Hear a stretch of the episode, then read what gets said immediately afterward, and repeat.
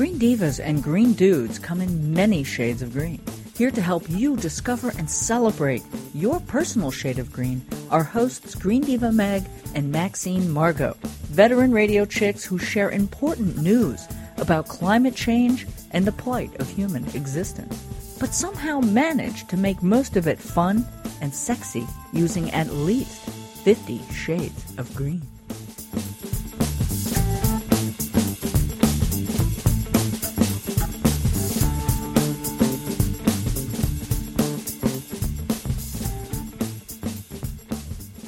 Hey there. So glad you tuned in. You are with Green Diva Meg. And I'm going to say continually now, Green Diva Max. Yay! Fifty Shades of Green Divas. yes, I love that title. I've been getting a lot of positive feedback from the title alone. Well, I think you really came up with it. We, you know, we were kind of toying around with stuff Right, and right. tossing stuff around and Right. brainstorming. We like to use our brains because we women have brains. Ah, shocking not to not some. not just the other thing, you know. Although, uh, but anyway, we're nasty, right? yeah, nasty woman. I'm a nasty woman. you a nasty woman? I'm a nasty. I'm nasty. Nasty. I love being nasty.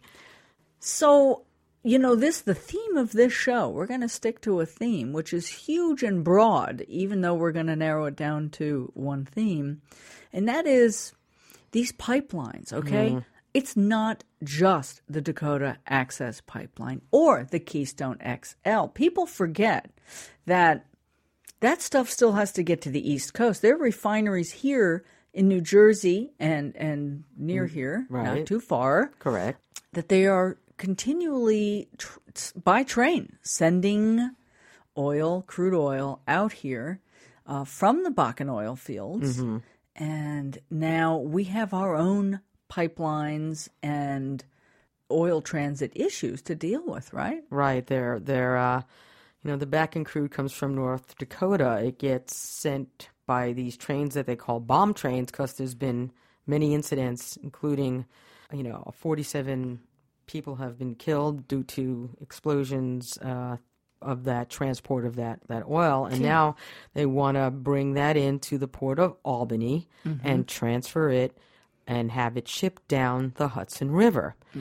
And ridiculous. so the primary use right now, instead of looking at our beautiful river and enjoying it, it's finally something we can look at and, and appreciate. Well, years of cleanup and being conscientious of, for many people, the the Riverkeeper folks, and, right, and Riverkeeper. Yes, we will Well, I think- absolutely be talking to Riverkeeper Yeah. about that. Yeah. So I mean, you know, uh, Pete Seeger sang his heart out and got out there and started just by just literally pulling stuff out of the river. It started with people just got sick of the garbage and the pollution. Correct. So And years of making it clean. Now you're going to threaten it with Right. stuff that we don't need.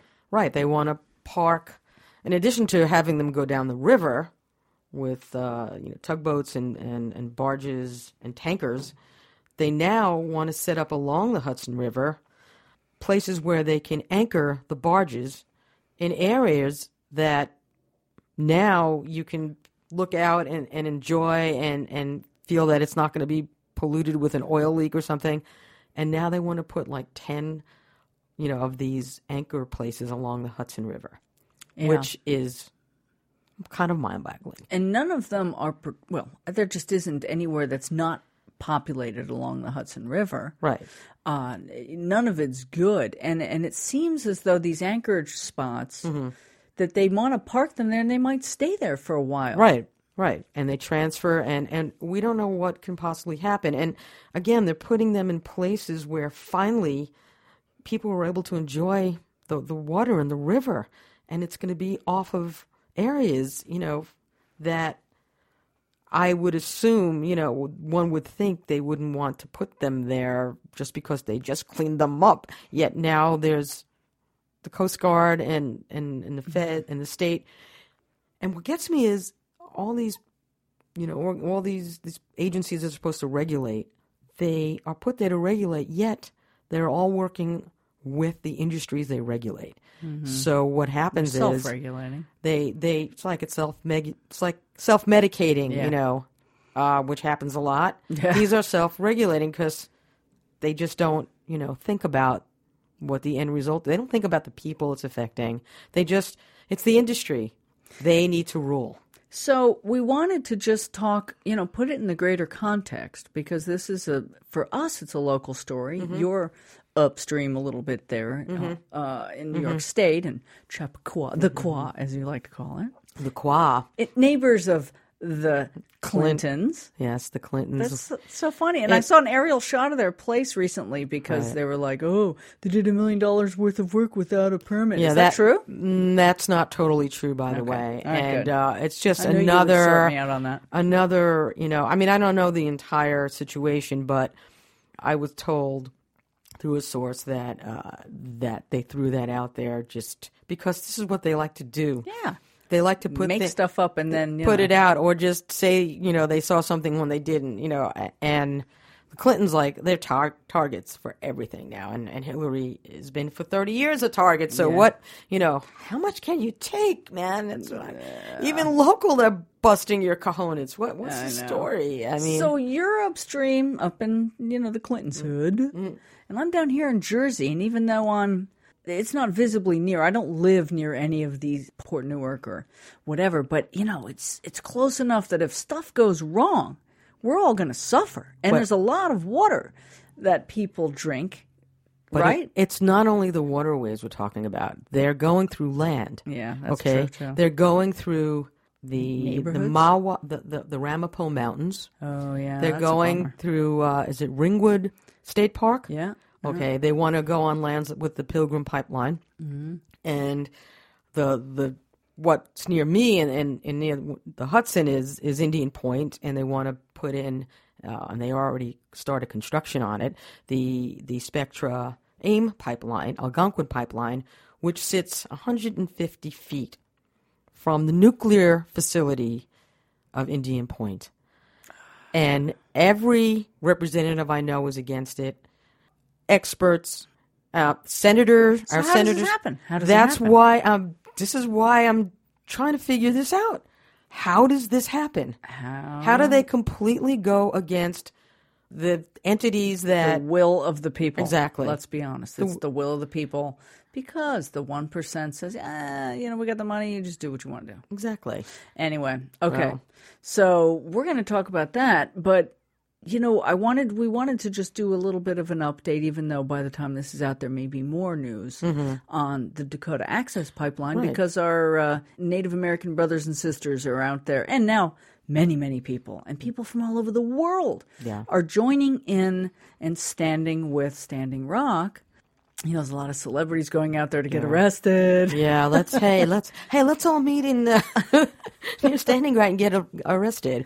I love Judy Wicks. Do you know Judy Wicks from, um, uh, is it the White Dog, Black Dog, the place down in Philadelphia? She's really an advocate for local business and Okay. sustainable living. I really dig her. But anyway, she had this idea that we should all take Thanksgiving dinner out to them as a sort of poignant, uh, That is, you know, full circle kind of right, deal, sure, right? After we've done so much wonderful things they gave us them. that original Right, Thanksgiving exactly. and kept us alive to their own detriment. Correct, because As it turns now now they're they are they want to pollute Mm-hmm. their water and they want to take away their sacred lands to put a pipeline in to carry crude and other you know gas that's going to wind up going overseas for It's the most not part. even really going to oh. benefit any. So- certainly not going to benefit those people. No, and and and a lot of times these pipelines, people think, "Hey, we're going to be energy sufficient, you know, self sufficient." And I'm, Nope.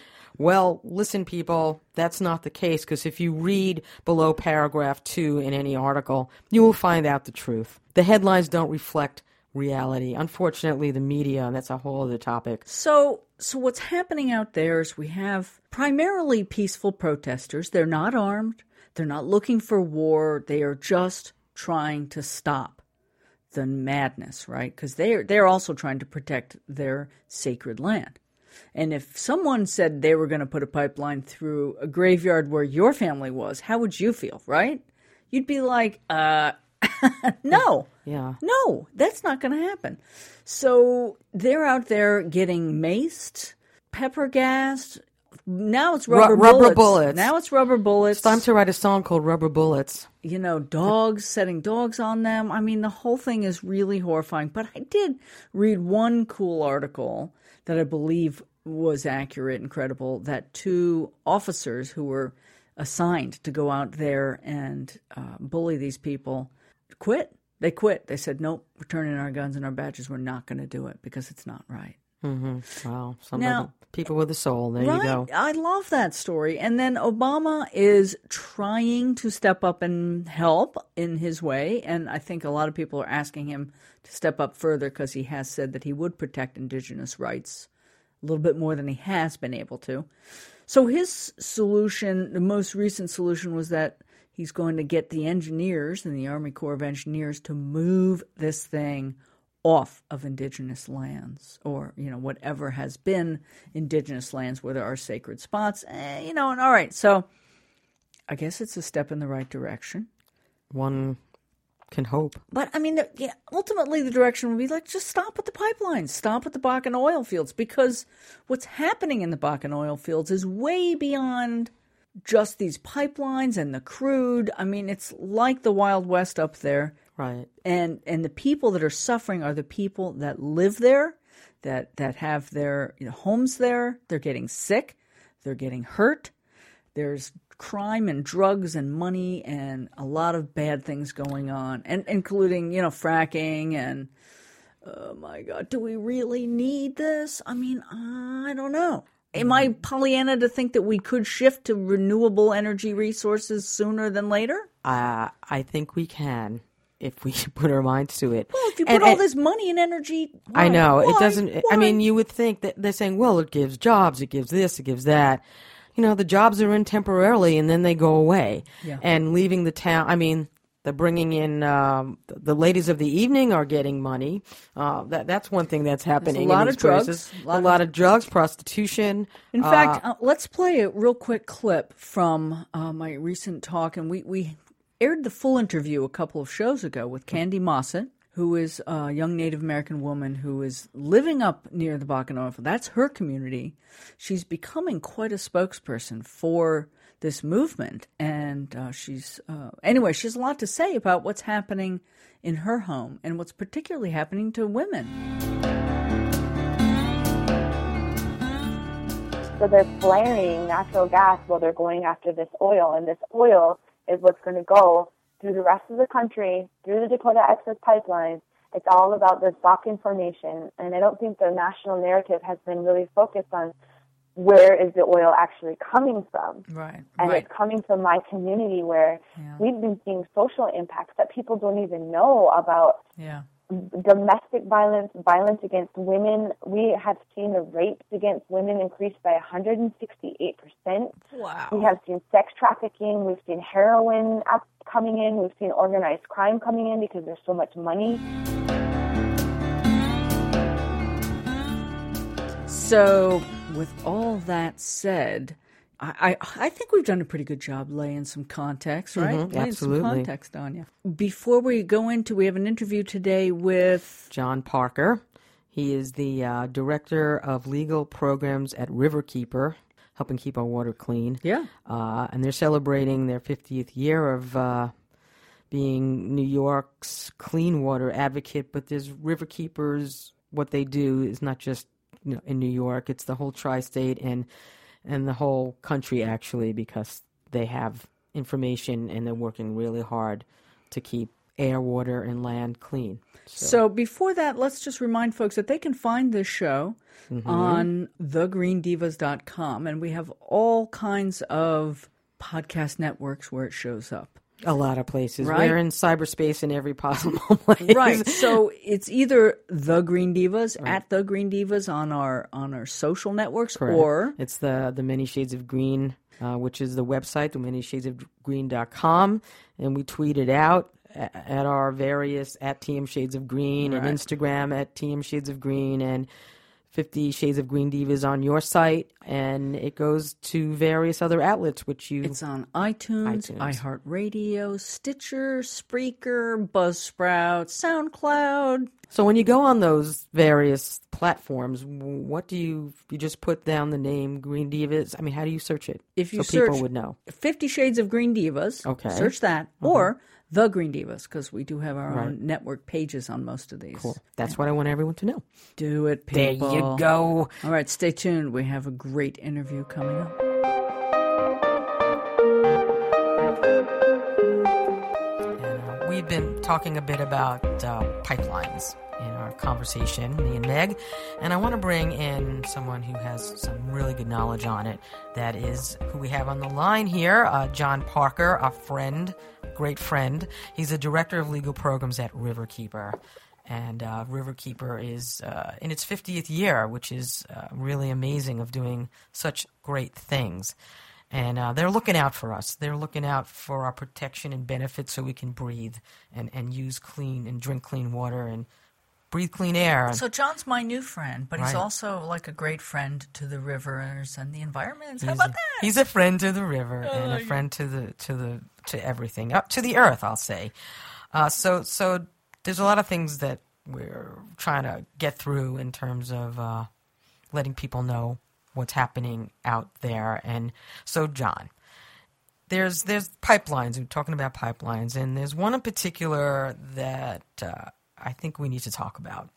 It's the Algonquin Spectra, AIM Algonquin Spectra, uh, Spectra line pipeline, which is uh, near Indian Point. Can you give us the backstory on that so people know, you know, what we're we're facing here? Well, absolutely, and I, I wanted to thank both of you for for having me on. It's it's an honor as, as always. Mm-hmm. Um, so yes, so Riverkeepers, uh, the Clean Water Advocate of New York, and that brings us through many challenges over the years, and, and none is more pressing than the one we find ourselves in now. So many of us are talking about the energy future and what will it mean, and, and what will climate change mean. But interestingly enough, the Hudson Valley finds itself at a crossroad in that energy future. Uh, the Hudson River was once a uh, highway from the um, pre-settlement to the uh, European colonization of our country, and today it, it remains that way. We have oil coming from the Midwest to Albany and down the river, in barges, in trains. Uh, now we have the area being uh, crisscrossed by uh, oil and gas pipelines, and this brings us into a, a series of questions about what are we doing? Are we doing it safely? Are we following the rules when we do that? Are we making sure environmental concerns and people's safety is being taken into consideration before we move forward? So that's kind of what's shaping where uh, Riverkeeper finds ourselves as we as we go into this this 51st year. Oh the God. challenges are many and and uh, never ending, but we're on top of it, and I'm very happy to talk about uh, talk about that with you today. Yeah, I'm thinking he's got his hands full. You have your hands full, man. Well, you know, it's interesting because a lot of people say, well, what's the benefit to us when they're asked to take risk, right? We make decisions every day that involve risk. We get in cars, we do things, but those are our personal decisions. Right. When it comes to a pipeline going through your community that you have received no benefit for, that you haven't been consulted about, Yeah. that people have serious questions about whether or not the issues you've raised in legitimate forums, in public hearings, in meetings, and in detailed comments. Um, are, am I getting the benefit of, the, of this risk? Are, are people even listening to what I have to say about it? And we're finding in this case that that's not what's happening.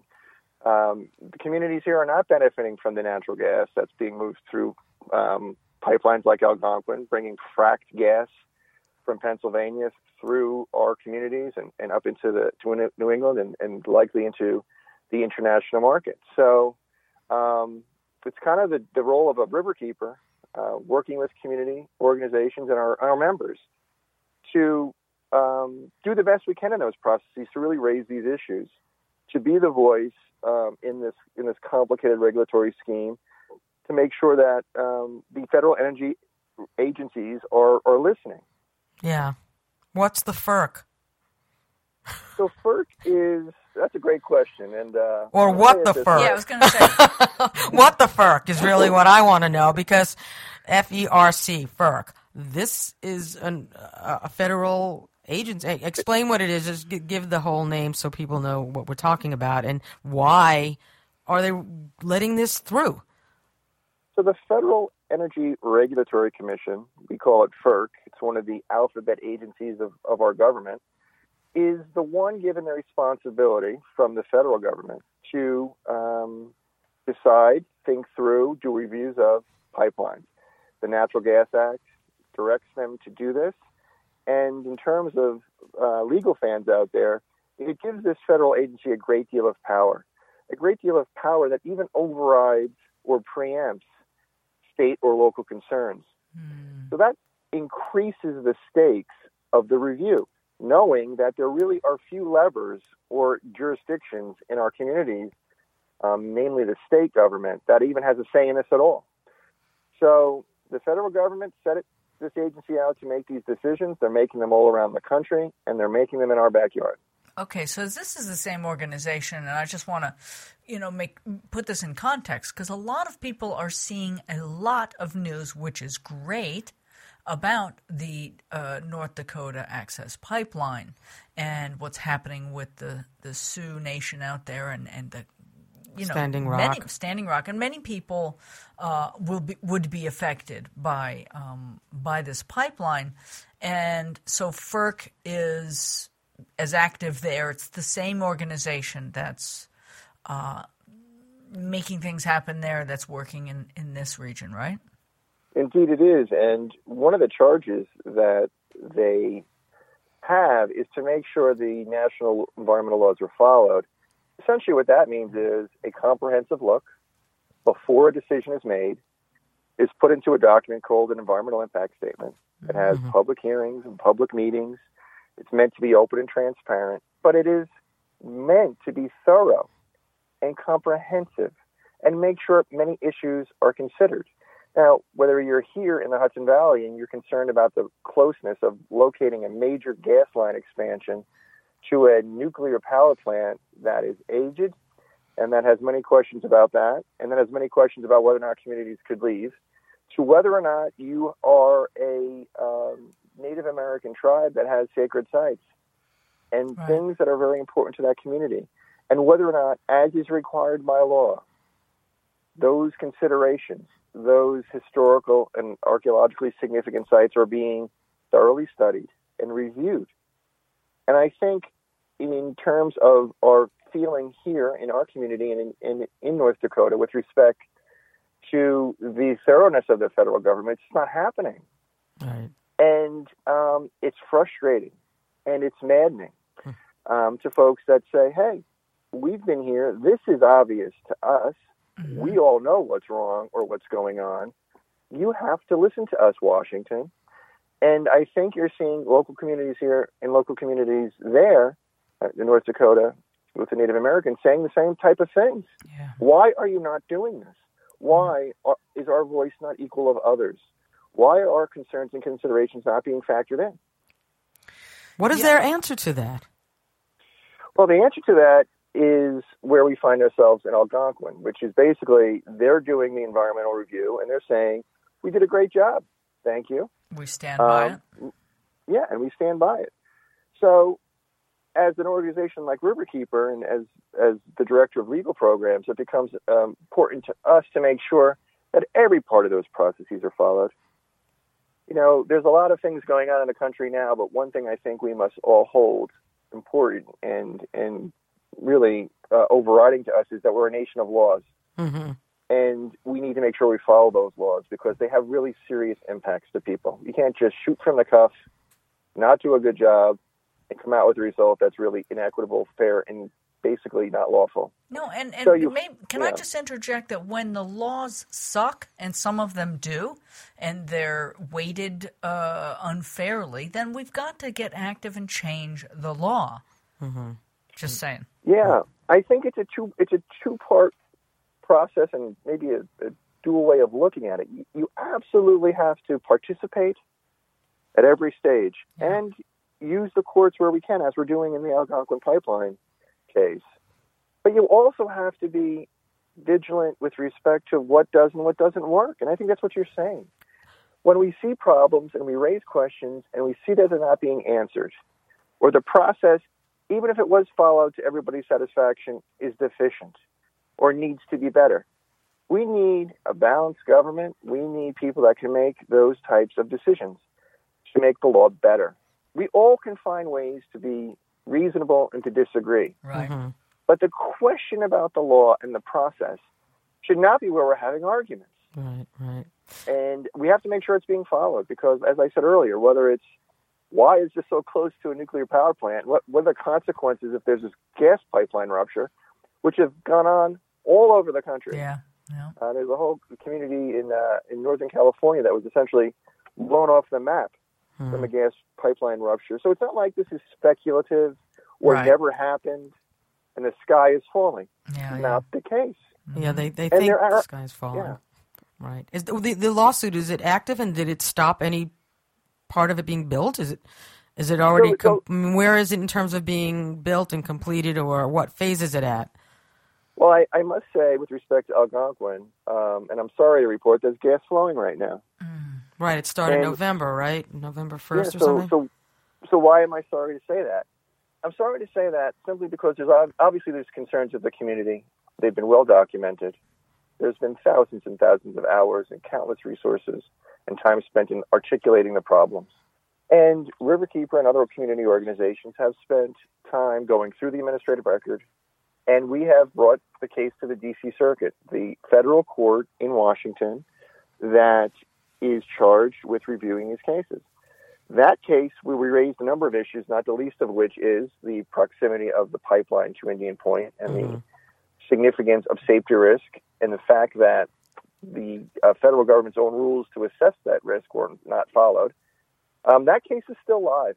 Hmm. So the case, ironically, outlasts the question of whether to flip the gas on That's because ridiculous. the gas is moving, and the fundamental question of the case is: Did they review the significant safety concerns enough to decide whether or not to approve the pipeline? so it's already Yet, will you stand here and the gas is flowing? And we're not done with this lawsuit, and Wow. we're going to continue to pursue it because we have briefing due is uh, the next round of legal briefing to articulate further our arguments is next week.